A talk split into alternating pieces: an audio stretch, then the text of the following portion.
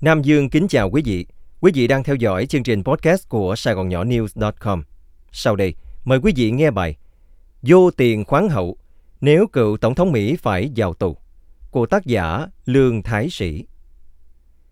Nếu Donald Trump bị kết án và phải ngồi tù, các quy định về sự bảo vệ của Sở Mật vụ Secret Service SS dành cho các cựu tổng thống có thể là trở ngại lớn cho việc ngồi tù của ông. Donald Trump vẫn được SS bảo vệ suốt đời, ngay cả khi ông bị kết án tù hoặc quản thúc tại gia. Nếu bị kết án một trong ba vụ án hình sự đang phải đối mặt, vị thế cựu tổng thống của Trump có thể ảnh hưởng tới việc liệu ông có phải vào nhà tù không, và thời gian ở đó của ông sẽ ra sao khi luật cho phép các cựu tổng thống Hoa Kỳ được SS bảo vệ suốt đời. Kể từ năm 1965, luật bảo vệ tổng thống suốt đời bắt đầu được áp dụng. Chỉ có Richard Nixon từ bỏ quy chế này để tiết kiệm chi phí cho người nộp thuế, nhưng điều đó chỉ xảy ra vào 11 năm sau khi ông từ chức vì vụ nghe lén Watergate. Trừ khi theo gương Nixon, nếu không, việc Trump ngồi tù sẽ đặt ra những câu hỏi phức tạp. Liệu có các đặc vụ bảo vệ ông sao song sắt, nên giao việc đó cho ban quản giáo nhà tù hoặc sử dụng hình thức giam giữ tại gia? Khi được hỏi Trump có thể phải đối mặt việc ngồi tù, Chuck Rosenberg, cựu công tố viên liên bang hàng đầu và là cố vấn của cựu giám đốc FBI Tremby Comey, nói Về mặt lý thuyết thì có, còn thực tế thì không. Rosenberg từng có thời gian ngắn đứng đầu cơ quan phòng chống ma túy DEA trong chính quyền Trump. Ông giải thích, bất kỳ thẩm phán khu vực liên bang nào cũng phải hiểu rằng việc giam giữ một cựu tổng thống sẽ đặt ra những vấn đề hậu cần, logistical issues, lớn chưa từng có. Quản chế, phạt tiền, phục vụ cộng đồng và giam giữ tại nhà là những lựa chọn thay thế. Những cáo buộc mà Trump đối mặt về mặt kỹ thuật có thể khiến ông phải ngồi tù hàng chục năm, nhưng quá trình xét xử, phán quyết và bản án nếu có còn rất xa vời và không có gì là chắc chắn.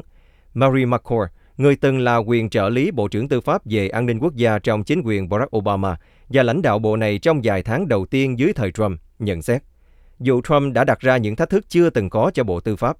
thực sự đây sẽ là một gánh nặng khá lớn cho hệ thống nhà tù nếu phải tống giam ông ấy. Khi được tờ The Washington Post hỏi liệu một cựu tổng thống không từ bỏ quyền được bảo vệ có thể bị tống giam hay không,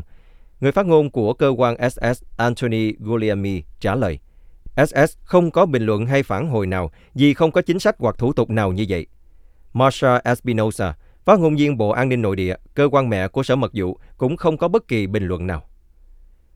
Theo một số cựu và đương nhiệm nhân viên SS, dù chưa có tiền lệ, nhưng họ cảm thấy chắc chắn cơ quan sẽ cung cấp một số hình thức bảo vệ 24 trên 7 cho một cựu tổng thống đang ngồi tù với luân phiên 3 ca hàng ngày ở cự ly gần, với ít nhất một hoặc hai đặc vụ mỗi ca. Họ tin SS đang lên kế hoạch cho khả năng đó. Jonathan Warrow, cựu nhân viên SS, hiện là giám đốc điều hành công ty tư vấn và truyền thông Tineo nhận định,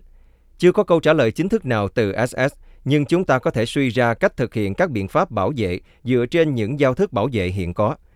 Trừ khi có những thay đổi về luật pháp hoặc cựu tổng thống từ bỏ sự bảo vệ, SS phải duy trì một môi trường bảo vệ quanh tổng thống theo thông lệ hiện tại của họ.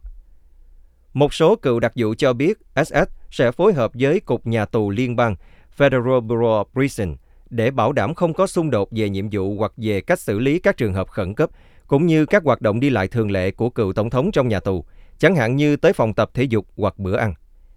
SS sẽ duy trì một bong bóng bảo vệ xung quanh Trump trong mọi trường hợp và giữ khoảng cách với các tù nhân khác. Wackrow nói, về mặt lý thuyết, dành đai được củng cố tốt để không ai phải lo lắng về việc kẻ nào đó thâm nhập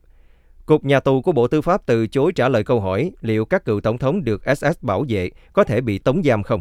Cục đã từng xử lý các tù nhân VIP trong quá khứ tại các trại giam an ninh tối thiểu như kiểu ký túc xá. Một quan chức của Cục Nhà tù cho biết cơ quan không có chính sách hoặc thủ tục cho trường hợp như vậy. Các thẩm phán hầu như không bao giờ áp dụng các hình phạt tối đa cho những người phạm tội lần đầu như Trump và hiếm khi xử án chồng án. Các chuyên gia ước tính một người phạm tội lần đầu bị kết án về nhiều tội danh gồm cố ý lưu trữ thông tin quốc phòng, cản trở hoặc âm mưu cản trở một cuộc điều tra bằng cách che giấu những bằng chứng có thể phải đối mặt với án phạt từ 51 đến 63 tháng ở mức thấp nhất và 17 năm rưỡi tới 22 năm ở mức cao dành cho chủ mưu.